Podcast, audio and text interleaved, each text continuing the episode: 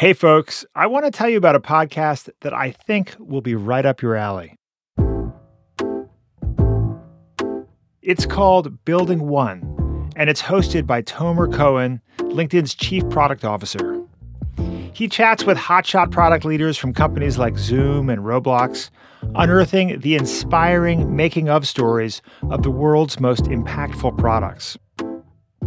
You're about to hear a clip of Tomer's interview with Cameron Adams, co founder and chief product officer of Canva, the online graphic design app that's valued at more than 20 billion. While you're listening, follow Building One on Apple Podcasts, Spotify, or wherever you get your podcasts.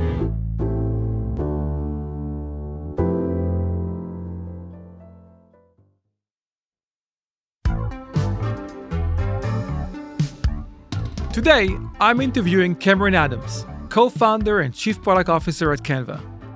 Cameron has a compelling vision for how to build the product, a vision that is informed by company culture and design accessibility. As you'll hear, his time at Google also influenced how he didn't want to build, and why it is good to foster some healthy conflict within your team. Canva launched in 2013 as an app focusing on graphic design for social media but then it quickly blossomed into a product democratizing design by putting visual communication within reach for over 170 million people. And beyond social media, professionals and amateurs use it for presentations, promoting their business, event invitations, animations, and much more. The seeds for Canva, in some way, go all the way back to Cameron's college days. Early on, he pursued a degree in law and computer science but that was mostly because I got some decent marks and I kind of felt compelled to study something at university that required those marks. In the five years he was there, that nagging compulsion eventually gave way to something else. I actually discovered what I wanted to do, and that was really create things. I had a knack for graphic design. That led to a stint on the college newspaper, followed by paying work as a part time graphic designer halfway through his degree. Let's jump into the conversation. And that's when I really discovered my love for using design to communicate things and building useful things for other people. So here in Australia, we didn't go through as big of a dot com boom and crash as, as you might have in the United States. And just after 2000, the internet really started coming to the fore in Australia. And I kind of coupled it with my graphic design interest. Um, so the computer science aspect of my degree was really useful because that led into coding websites and being able to take static graphic designs and turn them into something that people could access digitally. And when I finished university, I just kept going with my graphic design slash web design clients that I'd established over time. And that turned into a bit of a design agency uh, down in Melbourne. And I ran that for about six years. And it was mostly me. And I also wrote a lot on my blog. Uh, so the internet and web design and web coding was pretty formative at that time. Like there was lots of stuff being discovered. You could invent new things in JavaScript every single day. Um, and it was really exciting for me. And I tended to write about that. Out of that, I wrote a couple of books. Uh, got a bit of notoriety, started speaking at conferences like South by Southwest, and all of it ended up with me uh, getting approached in 2007 to work at Google.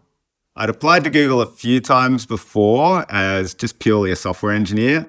I was definitely not good enough at code to actually get any of those jobs, so I don't think I ever got past the first round. Uh, but this particular job at Google was a design role and design at Google back then was still quite formative and immature. Um, so I kind of came in the back door through a recommendation from someone who was already working there, which meant that I skipped all the job interviews and didn't have to go through the first round. Um, and ended up on a project there called Google Wave, which was really secretive at the time. You know, for our listeners who do not know much about Google Wave, it was quite a notable moment in Google's history. It was groundbreaking in its attempt to redefine how we work together by allowing for real time collaboration. It was designed to merge features such as email, instant messaging, and forums and wikis, and even social networks into one product. So it was really meant to be huge. So I'm really curious, Cameron, what was your experience with it? It was run entirely out of Sydney. all the rooms that everyone was working in were blacked out so that people couldn't peer in and see what was going on. And to get on the team, you had to sign NDAs and a whole bunch of stuff.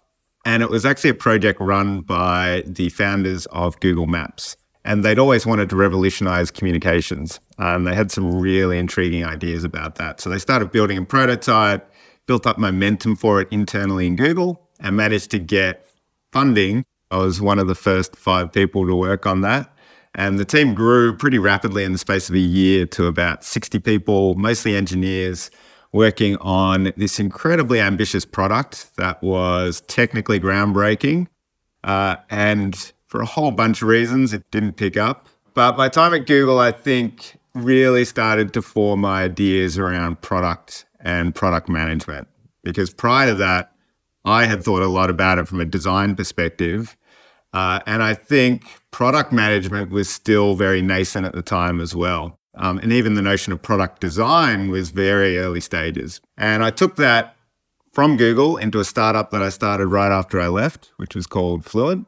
Uh, and that was with a couple of ex Googlers as well. And we ran that for about a year. It was an email product, yet again, collapsed in a heap. Uh, and it was through that process that I met my co founders on my current project, Canva, Melanie and Cliff. We decided to join together.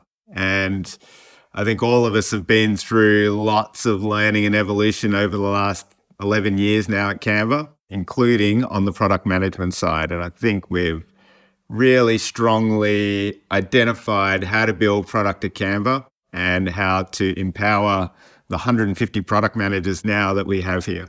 Would love to learn more about that. I heard you talk about how one of your biggest learnings from Google Wave was not to focus as much on the technology, but to really start from the end user. And I had a similar experience. I actually started my career as an engineer. And one of the experiences I had was working at an incredible technology company building voice over IP technology. I was focused a lot less on what the customer actually needed.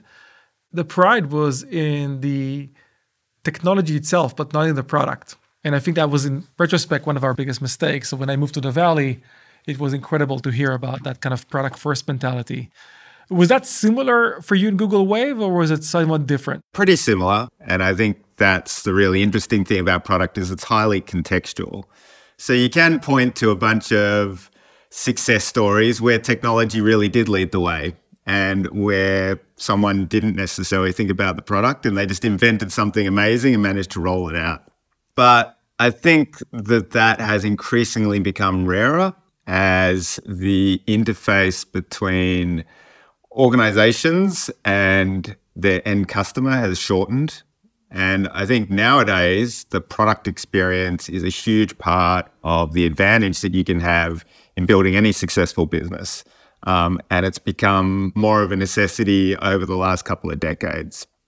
I'm a strong believer that the founders of a company pretty much lay the foundations for what the culture is going to be and how thinking happens and how decisions are made. And each organization that you look at has different founders that come with different backgrounds and different quirks.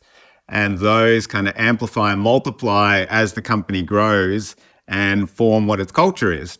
So Google's culture was a very strong engineering culture. It still is a very strong engineering culture. Uh, and that's what they focused on. In Google Wave, it was about what can we build? What can technology let us do? What are browsers capable of now? Uh, not so much about the design, not so much about the product experience. Um, so that's what I was grappling with on that project. I was kind of brought in to pretty things up. So, like, take this piece of technology and provide a UI that would allow people to interface with that technology, which is valuable, but it doesn't quite go deep enough into how the actual product is experienced. You can have endless debates about the differences between UX and UI, uh, but I think the the UX of Google Wave wasn't given enough thought or priority, but the technology and the UI were. Uh, so it's kind of a missing piece there. And that was one of the big lessons that I took from it. And I think it was also one of the big lessons that Google learned, uh, partly from Google Wave, but also from a whole bunch of other stuff that was happening at the time, such as Google Plus, uh, ill fated. Um, and right when I left Google, which was about 2011, uh, they actually kicked off this seminal project called Project Kennedy.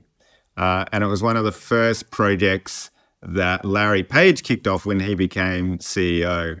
And he recognized the need for Google to become a design company and empowered a really small team within Google to totally revamp Google's design, like the way the products looked, the way they worked, and then instill that culturally throughout all of Google. That then laid the, the groundwork for material design, which is the entire Android design language. Um, and I think today you can see that Google is actually a really strong design company as well as a really strong engineering company.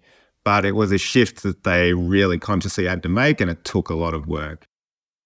That was a quick peek at Building One, a new podcast from our friends at LinkedIn. To hear the rest, follow the show on Apple Podcasts, Spotify, or wherever you're listening right now.